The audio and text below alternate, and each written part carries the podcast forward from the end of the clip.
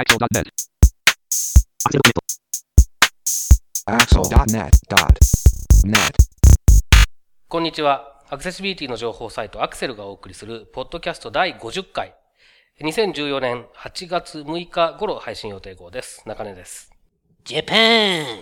!GO ですゴーです !50 度目まして、インフォアクションの植木です。ようやく JISX の本を買いました。アシスタントの山本泉です。はい、えー、っと、なんか5、5第5回っぽい感じでしたけど、大丈夫ですか？GO ですはい。えーっと、ということで、えーこいつもの3人と、今日もですね、前回にもゲストの方にいらしていただきましたけれども、今回もゲストの方をお迎えしています。簡単に自己紹介お願いします。はい。フリーターの長谷川です。お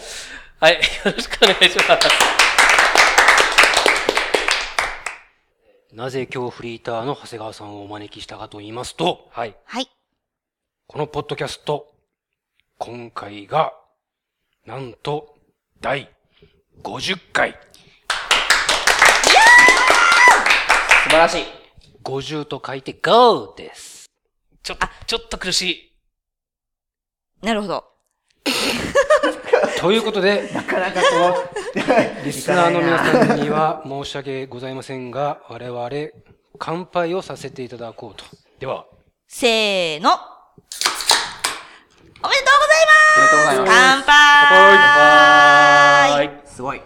ただきますい。ただきま。ますす。はうん。あ、美味しい。あー、美味しいです今ね日。はありがとうございました。ありがとうございましお疲た。れ様でしたお疲。れ様でした。ということで、本日のゲストは。はい。ということで、えー50回目の記念すべき回は、まずはいつも通りにやっていきましょう。と言いながら久々のクリッピングの紹介からです。はい。久々と言いつつ、今日の記事は一件だけだと思うんですけれども、まず、あの、タイトルを紹介してください。はい。EM って何の EM かしら？ニュース W3C の WAI が WCAG-EM1.0 を公開。ということで、こちら EM とか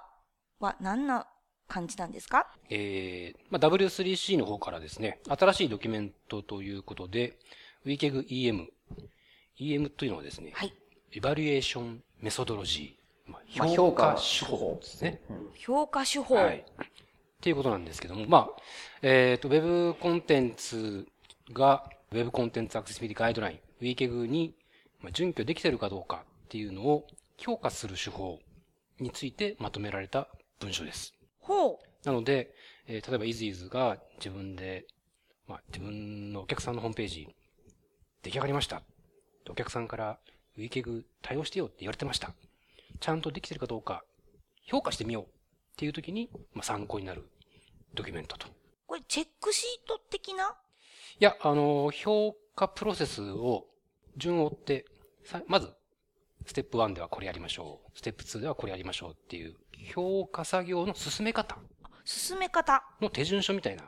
感じですね。へでまあ、詳細は見てもらえればと思いますけど、えーと例えば例えば最初にまず対象範囲を決めましょう。どこが対象範囲なのか、ウェブサイト全体なのか、あるいはウェブサイトの特定の一部だけなのか。まあ、まず対象範囲を決めましょうと。で範囲が決まったら、その範囲の中のコンテンツをちょっと見て回って、どういうコンテンツがあるかっていうのを一応、おおよそ把握をしましょうと。でその上で、サンプルページ。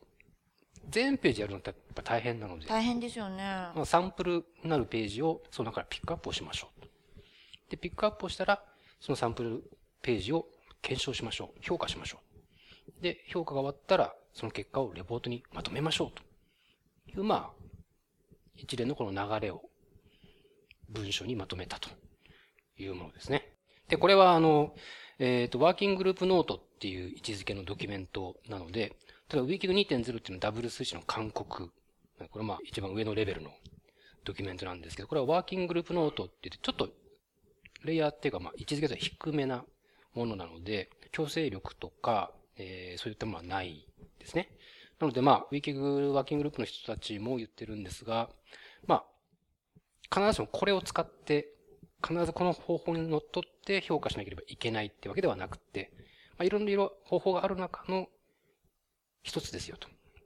まあ、ちょっと W3C 的にまとめてみましたっていうぐらいの位置づけらしいので、まあ、あの、ウェブコンテンツを評価するような機会があれば、まあ、一つの手法論として参考になるかなと思います。これ実際植木さんこの手法をご覧になって実務的に使えそうとかっぽいですか？そうですね。まあ、あの、普段そういう評価とかをしてる人からすると、まあ、そんなに評価手法っていっぱいあるわけではないので、もう普段自分たちがやってることとほぼ近い感じで、まあ、文書化されたなという、そんな印象ですかね。これでも英語ですよね。今のところ英語ですね。これ、これができた背景というのはどういうことなんですかね？えーと、おそらくですね、まあ、あの、W3C の WCAG2.0 って、今いろんな国で、法律でアクセシビリティの確保が義務化されてるっていう動きがあるんですけども、その時の技術基準として、この WCAG2.0 が採用されてると。で、そうすると、まあ、法律で義務化っていうと、えーまあ、場合によっては訴訟だとか、苦情申し立てっていうようなことにもなり得ると思うんですけども、ちゃんとその自分たちのサイトが準拠できてるっていうことを、まあ、証明する意味でも、独自の方法よりは、なんか W3C がちょっと目安的に、こういう方法で評価して、その結果 OK だったら準拠してるって言えるよっていう、なんかその裏付けというか、よりどころというか、多分その評価する人たちにとってのよりどころが何かしら欲しかったんじゃないかなという気はしますね。うんはい。あともう一つは、例えばあるウェブサイトが上逆に準拠してるかどうかうんで評価するときに、え、じゃあ全ページチェックしなきゃいけないのってなると思うんですよ。でよくある質問の一つですよね。この、あの、EM の中で一つ特徴的なのは、そのサンプリングをすればいいですよっていうことが言われていて、全ページじゃなくて、まあ、全体の中の、えー何パーセントかをサンプリングして、その結果 OK だったら全体が準拠してるっていうふうに見なしていいよっていう考え方を、まあ、改めてこう文書化しているっていうところも一つ、うん。えー実務レベルでの現実的なうん。えー目安として示された。まあ、日本では Web アクセシビリティ基盤委員会の方で、サイトの母数に関係なく、40ページ無作為抽出して、試験をして、その結果全部クリアしていれば、全体として準拠できてるとみなしていいですよっていうのはあるんですけど、まあ、それと同じような考え方で、何もその、やっぱりね、数万ページとかになってくると、とてもじゃないですけど、うん。チェックしてらんないですから、そういう意味では、あの、サンプリングして評価すればいいんだよっていうことが示されたっていうのも大きな意味があるかなと思いますね。うん。うん。ということでクリッピングは以上です。はい。で、続きまして、ここ何回かも恒例になっているツイッターの飛ばし読みじゃなくて拾い読みになります。さあ、じゃあ、どなたかからいきますか？じゃあ今回も GO からいきましょうか。じゃあ、お願いします。GO です。えーと、僕はですね、7月30日付のツイートで、アメリカの司法省がクローズドキャプションや音声解説が提供されている作品について、映画館で適切に提供できるように義務付ける規制変更に関して意見募集を実施と。これまあ、あの、映画館で上映される映画に、クローズドキャプションつけましょう。音声解説つけましょう。っていうことなんですけど、実は僕、えーね、10もう10年以上前になるんですけど、アメリカのボストンに WGBH って、まあ、日本でいう NHK みたいな、えー公営放送があるんですけど、そこの、えー取り組みで、まさしくその映画館でキャプションが見れる、あるいは音声解説が聞けるっていうプロジェクトをやってるのを見学したことがあるんですよ。で、実際にあの、えー街の映画館に行って、それを、ツールを適用しているところで、実際体験もしてきたんですけど、えっ、と、まず、クローズドキャプション。キャプションて、まあ、喋ってる内容をテキストで画面に表示するってやつですけど、例えば、ハリウッド映画を日本で見ると当然まあ日本語訳した字幕字がついて幕ますね。がありますね。で、えーあれはまあ、字幕。はい。で、ここでキャプションっていうのは、例えば、アメリカの映画館で英語の映画を流してるとき、まあ基本的に字幕は出ないですよね。でも、聴覚障害ある人とかって、それじゃあ何も楽しめないので、まあ、キャプションが必要になってくるんですけど、ここで問題です。はい。映画館のスクリーン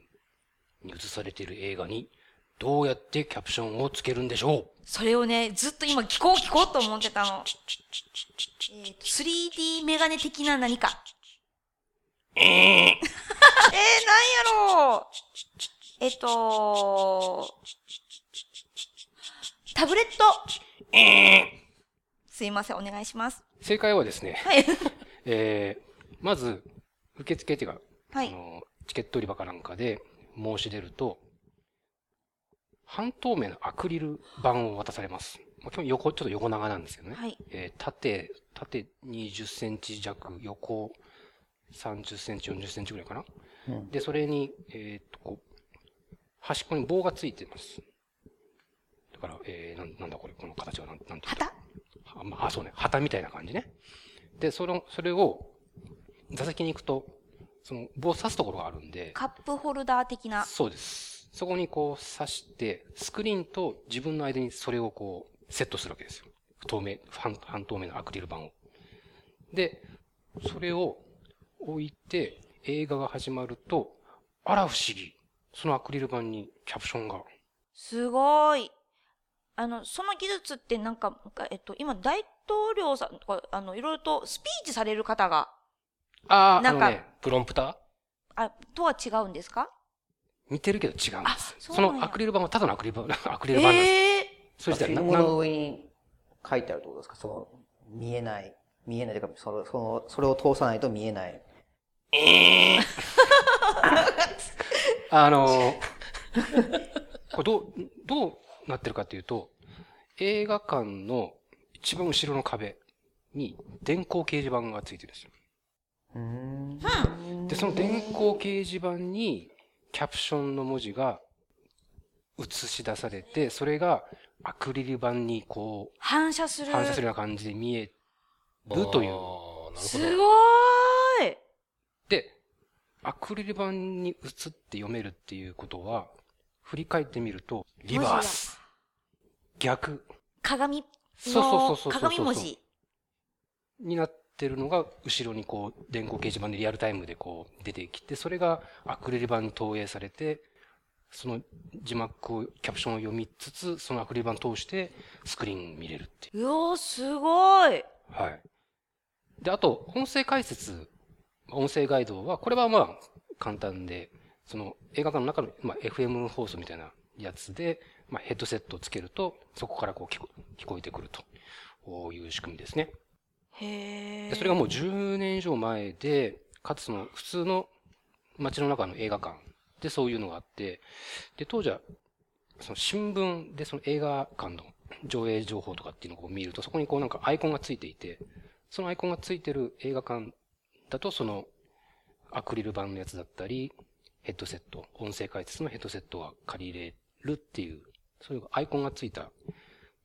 上映案内とかが新聞に載ってたりしましたね。すごい。あの、今回のこの規制の変更っていうのは、えーそういった形で作られている映画に関して、それがちゃんと提供できない映画館が多いっていうことに対するもののようなんですね。だから、えっと、もう、今すでに作られているもので、そういったクローズドキャプションとか音声解説が提供されてないものがうんぬんということではなくて、えーそういったものが提供されているときにそれを上映する映画館において、えー希望者がそれを見られないという状況を何とかしたいと。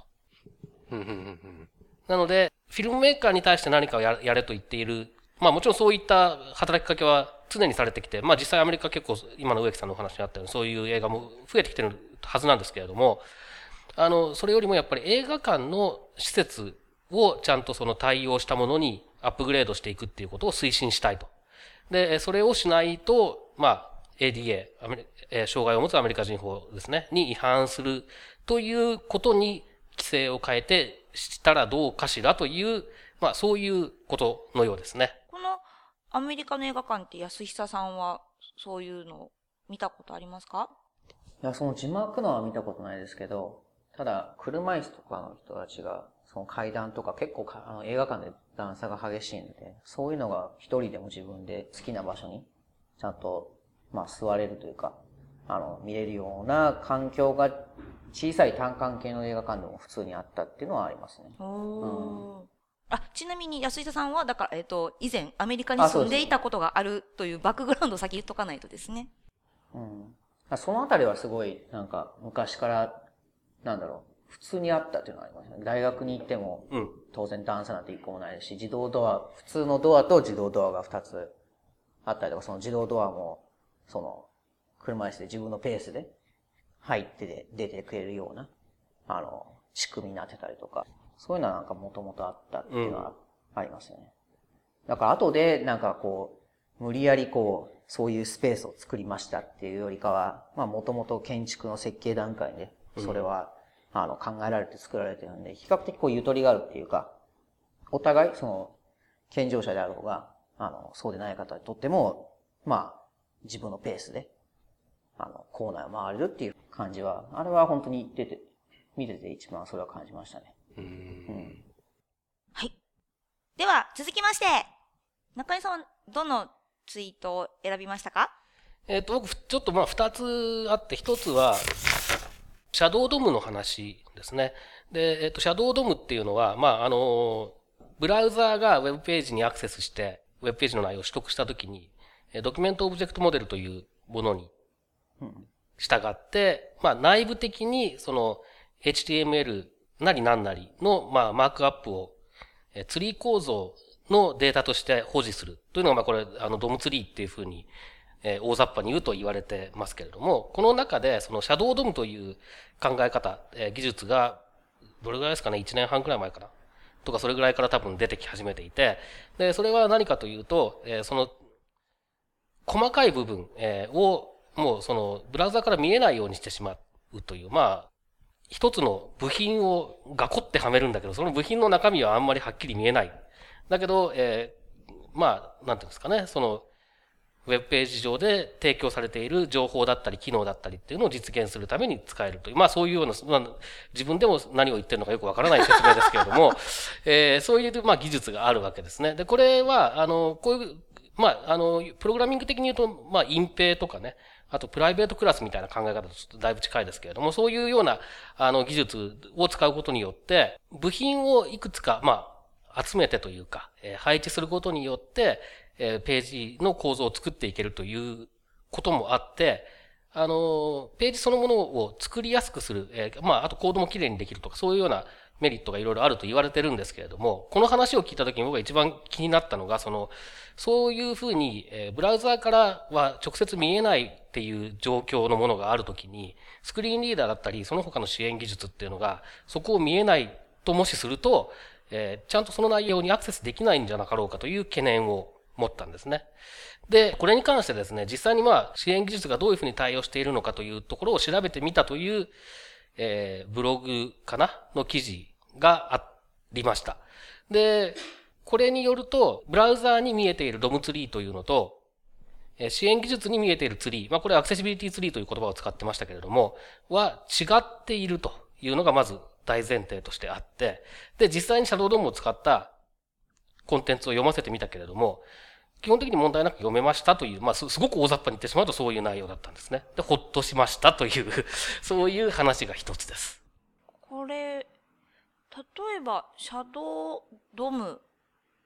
どういうサイトとかに使われていたりしますか？主にウェブアプリケーションじゃないかな。ですね。うんあの、えウェブコンポーネントのそうそうそう技術が最近、まあ HTML5 がまあそれなりに普及したおかげで実装されるようになって、その今まではそのスライダーとか、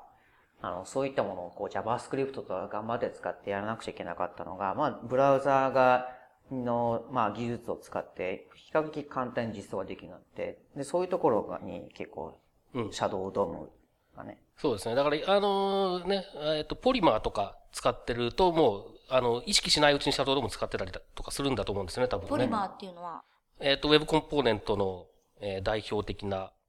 やつですね。やつっていうんですか誰だ？あれは Google が推進してるんですか？ポリマーはね。確かね。あの確かそのはずですね。えーそういうやつですね。いや、またやつとか言ってますけど。誰だ？誰だ？こいつとかドイツとかね。ね。へーうんただ、その、ウェブコンポーネントとか、まあ、シャドウドームにしてもそうだけど、あの、そんなにしサポートも結構いまいちなんで、例えばその Chrome とかは結構バッチリだけど、けど、実はサファリではいまいちっていうか、そうですね見れないとか、うんまあ当然 IE はダメとか、当然言っちゃダメかもしれないけど。そうですね。で、えーというのが一つと、もう一つは、まあ、これ、あの、簡単に紹介しますけど、あの、前回ですね、障害者差別えー解消法の話をしましたけれども、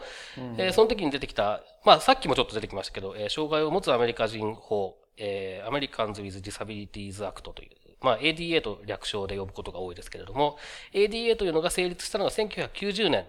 えー24年前の7月26日、あ成立じゃないですね。これが法律になったのが、法になったのが1990年の7月26日。で、えーこの時、当時の、えーアメリカの大統領、ジョージ・ブッシュ、えーお父さんの方ですね、が、えーまあ、署名の式典みたいのをやって、で、えーそこでスピーチをしたという動画が YouTube に上がってた。というのを紹介したんですけど、この、まあ、スピーチを改めて聞いてみると、やっぱり24年、もうほぼ四半世紀前に、えーのスピーチとしては、やっぱりものすごく、なんというか、革新的というか、進んだことを言ってるな、というので、結構僕は感動してしまったんですね。ということで、まあ、あのこれは気が向いたら見てくださいというだけです。はい。だえっと、ざっくり言うと大体革新的なのってどんな感じの話なんですか？いや、なかなか難しいですな、これはな。うん、まあ、あのね、やっぱりアメリカっていう国が目指す社会っていうのはどういうものなんだっていうことを明示した、する内容なんですね。まあ、大統領のスピーチ大体そうなんですけれども、あのあの国は。で、まあ、現実と乖離しているような話ではある、理想論なんですけれども、理想をちゃんとトップが示すということが、えー社会を変えていくことの一つの、えー力にはなるだろうなとうん。いう感じはすごく受ける内容でしたね。まあ、あのね、な、なんて言うんですかね。やっぱりその、今までこうあるべきだったのにそうじゃなかったっていうことを率直に認めてるところがやっぱり一番、うーん、印象的なのかな。これ途中でジャパンって言ってますよね。言ってます。Go です。あそうは言ってません。えっと、えーっと、まあ、アメリカが ADA を成立させたと。で、これに倣って、世界の多くの国、まあ、12カ国って言ってたかなよく覚えてないですけど、えーもう同じような方向の動きをするという話を聞いていると。で、えーその中に出てきたのがスウェーデンとソビエトと日本と、まあ、あとどっかあったかなぐらいな感じなんですね。ジャパン。ソビエトもそうなんですよ。面白いですね。面白いんですよ。で、でも結局日本でそれが実現したのは、まあ、法律ができたのは去年。で、実際に法律が、えーちゃんと施行されるのはまだ再来年の話です。だから、26年経って、やっと、えーアメリカに法律面では追いつきつつあると。でもその、えー運用がどうなっていくかっていうのが重要な問題なので、そこは、で、さっきのその植木さんが取り上げていたやつなんかも、あれは ADA に絡めた話なんですけども、ADA 的にはもう当然そんな差別はあっちゃいけないんだけれども、そこの部分はもう、あの、なんていうんですかね、配慮する必要がないものだというふうに今まで見なされていたのを、そう変え、配慮する必要があるものだというふうに変えましょうと言っているわけで、それはやっぱりその、現状が必ずしも法律が目指している理想には一致していないということを、まあ彼らも認識して、それを改めていこうという動きなわけですけれども、日本も結局そういうところでどれだけ頑張れるか、で、そこのスピードをどれだけ速くしていけるか、もしかすると、再来年施行されて、それから25年経った時に、今のアメリカには遠く及ばない状況かもしれないし、もしかしたらもっといいかもしれないし、そこはやっぱりまあ我々が頑張っていくしかないかなという部分ではありますね。ありがとうございます。じゃあ君は何を？えっと、私、二、つあって、欲張りちゃんだね。えっと、まず一つが、前回のゲストにお越しいただいた、あの、梅垣さんのものなんですけども、あの、ウェブアクセシビリティ原理主義を遂げりましたというので、あの、梅垣さんが、えーそのアクセシビリティのチェックについて思うことを、えー11個挙げてらっしゃったので、それがちょっと興味深いなと思って、ちょっと取り上げてみたいなと。で、あの、私自身はウェブ制作とかをしているんですけども、ここまであの、その、アクセシビリティチェックみたいなものを依頼される案件っていうのはほとんどないので、すごくびっくりしたのが、いくつかあるうちで、ほとんどが検証するときに実実質的ではない重箱の隅をやっているよねっていうことで、例えばですね、読みづらくなるからとか見づらくなるから直しましょうということではなくって、チェック、アクセシビリティチェックをすると、こうなるから直しましょうであったりとか、問題が起きる可能性はほとんどないけども直しましょうみたいな、そういった話が出てきてしまうっていうことであったりとか、うん、あの、っていう、あの、本来のなぜそれをしなきゃいけないのかっていうことを置いといて、例えば達成基準がどうたらとか、そういったところにやっぱり目が行き過ぎてるんじゃないのっていうのがすごく衝撃的でした。で、一番最後のところにもあるんですけども、細かなバグに目を奪われて日々潰しているような気持ちになってしまうっていう、なんか憂いがあって、こういうことがあるから、制作の方もめんどくさいとか、あの、アクセシビリティ対応ってややこしいんじゃないかっていうふうにして避けられているところもあるんじゃないかなというのをちょっと思いました。うん。うん。もったいないなと思って。ここはいくつか議論するポイントにはなるんだろうけど、うん、まず一つはその、まあ今日の一番最初のあの EM にも関わるのかなと思うんですけど、結局この W3C がこういう EM みたいなものを出さざるを得なかったっていうのは、結局作った後とか、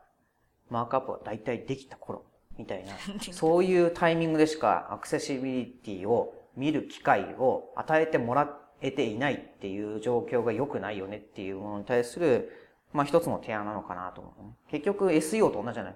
本当はそういうのって企画段階から話を詰めていかなきゃいけないのが、まあできたからちょっとでももうババグフィックスとしてのアクセシビリティチェックしかやられないから、結局やることもバグフィックスみたいな、こう、重箱の隅つつくようなことしか、結果的にならないのは、それは当たり前っていうか、しょうがないのかなと思うね。そこが変わらない、変わるための、まあ、なんか、取り組みが、をやって続けていかないと、おそらくその、チェックってことになるし、チェックするってことは、まあ、チェックするための、なんか、工程がいるから、コストだよねエクストラだよねっていうふうになるのかなと思うんですよね。こういうところから多分ハードルを下げていく制作とか、あとそのクライアントさんもそうやけども、ハードルは下がっていけばいいなと、うん、ね、ちょっとこれ読みながら思った。うんね、僕あんまりね、結構僕評価とか診断とかって仕事でやるんですけど、そんなに重箱の進みつついてる感覚になることはないですね。なるほど。そんなに。うん。うん。えっと、それ多分業者次第なのかなって気がしますよね。何かしら、だって、よくできましたっていう一行のレポートじゃ仕事にお金をもらうわけにいかないと思ってる人たちって多分いるような気がしていて。なるほどね。そういうことも結構、そういうことが結構あるんじゃないかと僕は思ってるんですけどね。うん確かになんか資料1枚よりも3枚ぐらいあった方がいいかなまあ、あとはやっぱりその、あれですよね。まあ、散々ツイッターとかではね、話題になってますけれども、あ一部の人の間で話題になってますけど、例えば MI チェッカーを使わなきゃいけないっていう、えー、要件が最初にあったりすると、現実的には問題ない、実質的には問題ないんだけど、MI チェッカーで文句言われるから直そうとかっていうのは、少なからずあるような気がしますけれどもね。ああ、それはあるかもしれないです。まあ、MI チェッカーっていうのは、総務省が配布しているフリーのチェックツールがあるんですけど。何を調べるものなんですか？どんなこと？そのウェブページ、あるウェブページを、えー、実の達成基準に照らし合わせて、問題箇所がないかどうかをチェックするツール。まあ、ツールなんで全部発見できないんで、本当にごく一部しか機械的には見つけられないんですけど、ただまあ、多分公的機関の案件なんかだと、やっぱり彼らがよりどころにするのは総務省が配ってるツール。それでエラーがない状態。っていうのは多分あるんでしょうね。うん。うん。だ僕なんかは、あの、基本的にああまり公的機関の案件はないんですけど、診断すると必ずまあ問題点を指摘して、なぜ問題なのか、で、これをこうすることで、どういうユーザーにとってどういうプラスになるのかっていうことまで説明してレポートを作ってるので、あんまり、それこそその、この梅崎さんのツイートの中で言ってる、ユーザーにはあんまりこう、えー、関係ないけれど、チェッカーが言うのでどう直しましょうみたいな話っていうのは、僕やってる限りではあまりないですね。まあだから、ユーザー、どういったユーザーを想定するとこうなるみたいなことよりも、とりあえず仕様がこうだからこうっていうスタンスで仕事をしている人たちだとそうなっちゃうってことなんでしょうね。そうでしょうね。それはあるでしょうね。だって必ずその、レポートを提出した説明会なんかでは、当然そこには、あの、サイト運営者の人たちもいれば、制作してる人たちもいて、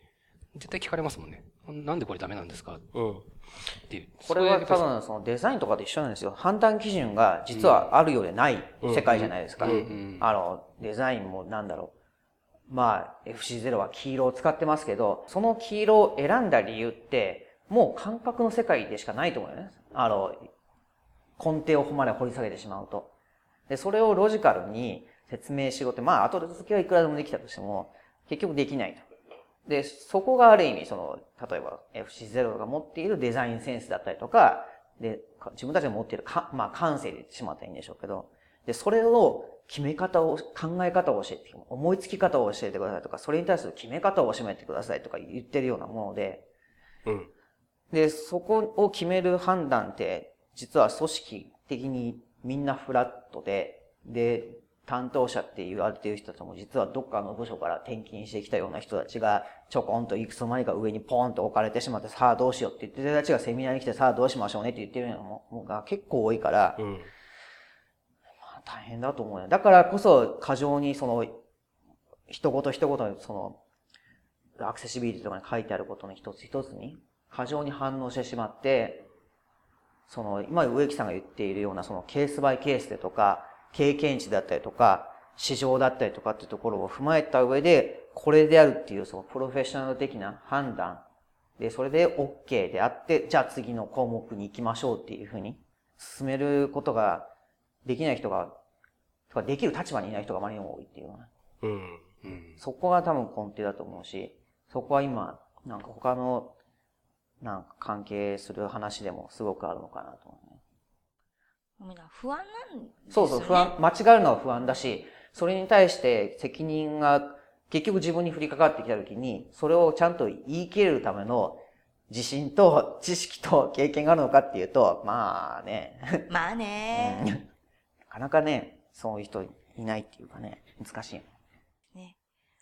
ということで、まあ一つ目が、ウェブアクセシビリティ原理主義というものをうん取り上げました。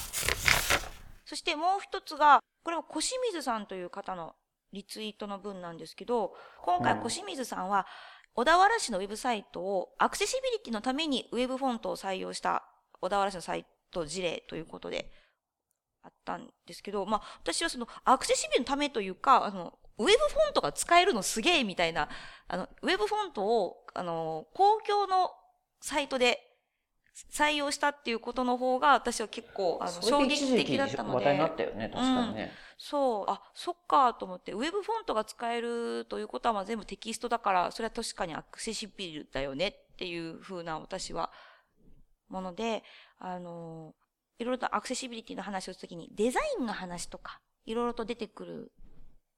どうしてもこう比較で出てきてしまうけれども、あの、こういうフォントが変わるだけでも印象が変わるし、見た目も変わるし、そして読み上げもらできるし、そして、あの、今回小田原市は多言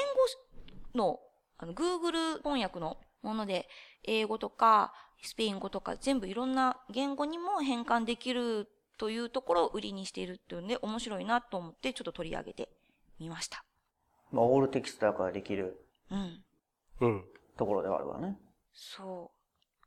まあテキストはね、やっぱりユーザーが自分の好きなように、いかようにでもカスタマイズができるので、まあ一番いい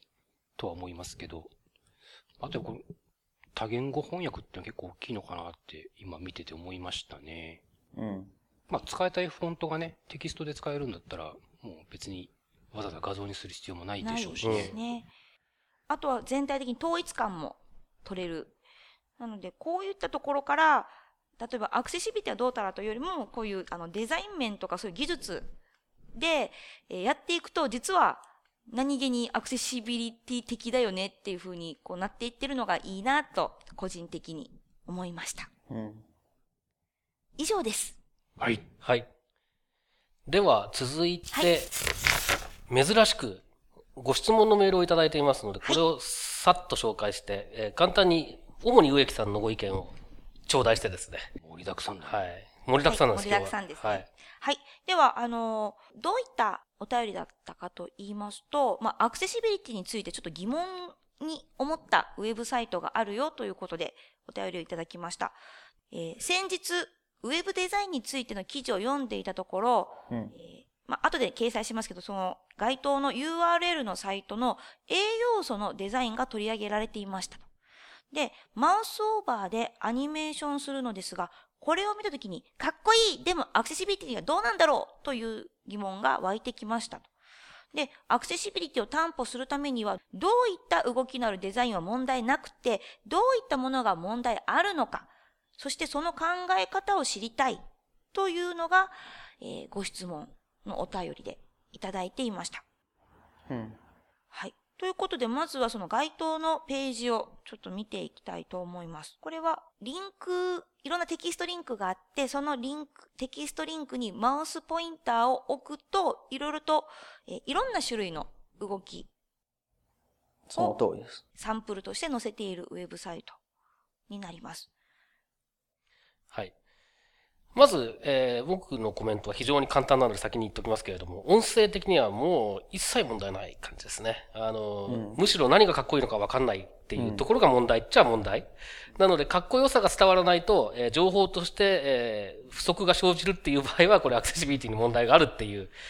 僕の立場からすると判断になるわけですけれども、普通に考えると、まあ問題ないよねっていう印象ですね。で、あとはやっぱり気になるのは、えーロービジョンの人にとってどうなのかとか、そうじゃなくても動きがあることによって情報が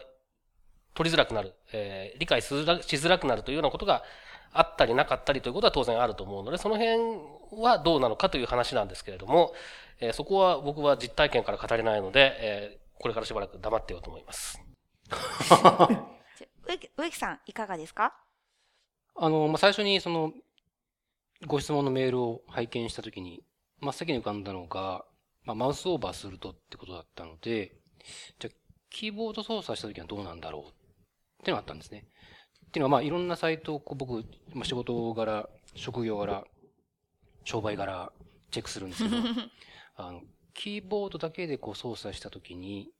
今ここにフォーカスありますよって、だいたいこう、ドットで囲まれたりだとか、うんあと、クロムだと薄い水水色でこう囲まれたりとかしますけど、あの、フォーカスインジケーターが出ないサイトが結構多いんですよ。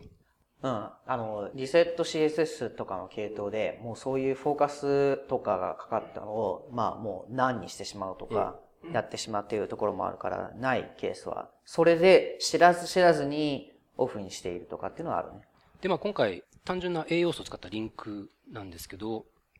まあキーボードで恐る恐るタブキーを押しながらフォーカスを移していったところ、まあその懸念は払拭されたと。あ、そうなんですか？まあ全部が全部じゃないですけど、基本的にあの、マウスオーバーした時と同じようなうん。見え方で、リンクがいろいろこう、何角丸で囲われたりとか、背景の色が変わったり、ピロンと出てきたりっていう動きをするので、まあ中には、あの、うまくサポートされてないようなやつもあるみたいですけど、まあ基本的にはでも、キーボード操作でもどこにフォーカスがあるかっていうのはわかる、わかったので、そこはまず安心しましたと。で、あとはそうですね、あの、単純にいくつかこうアンダーラインが引かれていたりするんですけど、中には、リンクだけ文字が太くなってる、太字になってるっていうやつがあって、で、まあ、これも微妙なところではあるんですが、えーもしそのサイトのリンクが全て同じように太字になっていて、かつ、同じように太字になっているリンクじゃないテキストがなければ、リンクだけが太字になってる。で、それがサイト全体一貫してるんだったら、まあ、えーいいのかなと。あと、まあ、細かいことを言うと、まあ、さっきの重箱の進みつつじゃないですけど、まあ、色のコントラスト的にちょっと、えーこれは、ちょっと読みづらいんじゃないかいっていうのはあります。まあ、それは、まあ、これサンプルなので、デモページなので、そんな細かいことまで言ってもしょうがないので、ただまあ、あの、キーボードフォーカスでも同じような表示になるんで、これ面白いなと思って、まあ機会があれば僕もちょっとこれは自分のサイトとかでも使ってみちゃおうかななんて思ったりしました。はい。これ、安下さん、今このサイトを見て、ページ見て、どんな印象ですか？あ、僕もコントラストが気になりましたね。その、別に A タグだし、それは別に音声ブラウザとかでは別にいいでしょとかはまあ、瞬時に分かったので別にそれはいいんですけど、ただ、うん、コントラストがかなり弱いっていうのと、あとはその、下の方に行くと結構 SVG 使って、その、エフェ画像を河川のように使ってっていう風な、結構変わったことをしているので、これがどう影響するのかなというのは感じましたね。例えばその画像とか SVG がオフになってとか、まあ、通信上取得できないという時に、もうこれがリンクであるということがもう視覚的に判断がつかないっていうケースが出てきそうなので、うん、そこがちょっと課題かなと。ただまあ、まあ、重箱系の話かもしれないので、あれでしょう けど。あえて言うならそういうところでしょうかね。あと一個あるとすると、えー、ちょうど真ん中よりちょっと下ぐらいに、えー、これ何背景が紺色で、えー、文字が薄いグレーで、うん、フィールドガンズとか、エンブラ、エンブラブブブラッシュ 的な単語にリンクがあるやつって、ピロッとこう出てきて、リンク先の URL みたいなのが出てくるやつがありますけど、はい、これなんか例えば、ロービジョンのユーザーなんかが、画面を拡大して見てるときに、このピロンってやつが、まあ、邪魔にならなきゃいいかなっていう。うん。まあ多分これは見る限り上の方にこう出てくるので、文を読み進めてる時には邪魔にならないかなと思うので、まあ、大丈夫かなと思いつつ、ただこれは実際画面を拡大して使っているユーザーの人の意見もちょっと聞いてみたいなと思いましたね。うん。なので、あの、アクセシビリティを担保するために、どういった動きのあるデザインが問題なくて、えー、どの動きが問題あるのかっていうことよりもっていう感じですか？まあ普通の栄養素ですからね、これね。うん、なんだかんだ言ってこれ非常に綺麗に普通の栄養素なんで、うん、うまく使えば本当にアクセシブルなサイトでも十分使えるテクニックかなというふうに思いましたね。うん動きってこれってパソコンじゃないですか。でもだから同じものをスマホで見た時って絶対読まれへんやろうなとかっていうことをちょっと。うん。だからこれを実、わざわざこういうふうなことを実装するた、する価値があるかどうかも判断しなくちゃいけないと思うね。僕もそれはもう本当に。マウスオーバーねえ、みたいなね。うん。だったらタップした時、まあ要はマウス、アアクションか、アクティブか。あれの要素を工夫した方がいいんじゃないのっていうね。うんのはあるかもね。うん。その動きに関しては、アクセシビリティ的にはそんなにっていう感じですか？この動きに関して言えば別に問題ないんでしょうけど、じゃあ全ての動きが動かしてもアクセシビリティを保てるのかというと実はそうでもないのかなとか思ってて、うん、あの、悪い例で言うと iOS とか結構、あの、その例に入るのかなと思って、すごい iOS7 って動きがものすごい多いんですわ。あの、アクロバットみたいに拡大したり縮小したり、あっち行ったりこっち行ったりしたりしてるんで、まあ、それで空間を判断できるっていうのはあるんですけど、早すぎて、その空間がどう動いてるのかっていうところを認知できる、できない人も結構いるのかなとか思ってて、そういうケースで、じゃあその動きって本当に情報にアクセスするために補助をしている機能としてちゃんとなんか、うまく実装されているのかっていうと、実はそうでもないケース。っていうのはあるのかなと。じゃあ、例えば、あの、問題があるとすれば、あの、早すぎて、だから動きが早すぎて認知できないとか、あとは、ユーザーの動きを奪うような動きっていうのも、例えばその、パララックス系のデザインでも、悪い例だと、もう、自分がスクロールしたいスピードで、スクロールしてくれないのがあったりとか、勝手な動きをするのっていっぱいあるわけじゃん。あれはもう、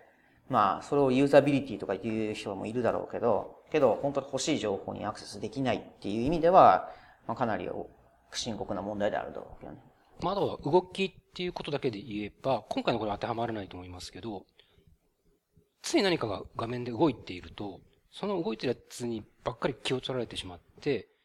自分が本当は読みたいコンテンツに集中できないっていうユーザーもいるんで、うん、まあ達成基準の中ではずっと動いてるんだったら、止め、必要に応じて止めれるように一時停止ボタンつけましょうねみたいなのがあるんですけど、まあ動きに関して言うと、そういう面、ね、こうちょこちょこちょこちょこ動いてるとか、まあ、昔よくニューとか、ピコン、ピコン、ピコンって言うんですか。はい。あれなんかも、本当に画面の一部であってもそこがなんかピコピコしてることで、そっちに気を取られてしまうっていう、まあ、注意力欠如障害とかっていうんですかね。まあ、そういうユーザーもいるので、そこはちょっと気をつけたいところですかね。だからカルーセルみたいな、ああいうやつなんかは必ず止めたい人は止めれるように、一時停止ボタンつけましょうみたいなのがあありますからね。うん。そうですね。ってな感じで、アクセルはこのように皆さんからの疑問、質問も随時受け付けていますので、ぜひ、ウェブサイトからお便りをいただけたら嬉しいです。はい。うん。ということでですね、えーっと、さっくり終わらせるはずだったところが、めちゃくちゃ長くなってしまってます盛りだくさんになっちゃいましたねええということで、一回、えーここで切りまして、えー前後編に分けて、えー引き続き後編でゲストの長谷川康久さんにいろいろとお話を伺っていきたいというふうに思います。ということで、引き続き後編もお楽しみください。後編行ってみよう。このポッドキャストへの皆さんからのご意見、ご感想を Twitter、Facebook、サイト上のコメント欄、そしてメールで受け付けています。メールアドレスは feedback.axel.net feedback.axel.net です。なお、いただいたコメントなどをポッドキャストの中でご紹介する場合があります。それでは引き続き後編をお楽しみください。さっくり終わらせるはずだったところが、めちゃくちゃ長くなってしまってますので。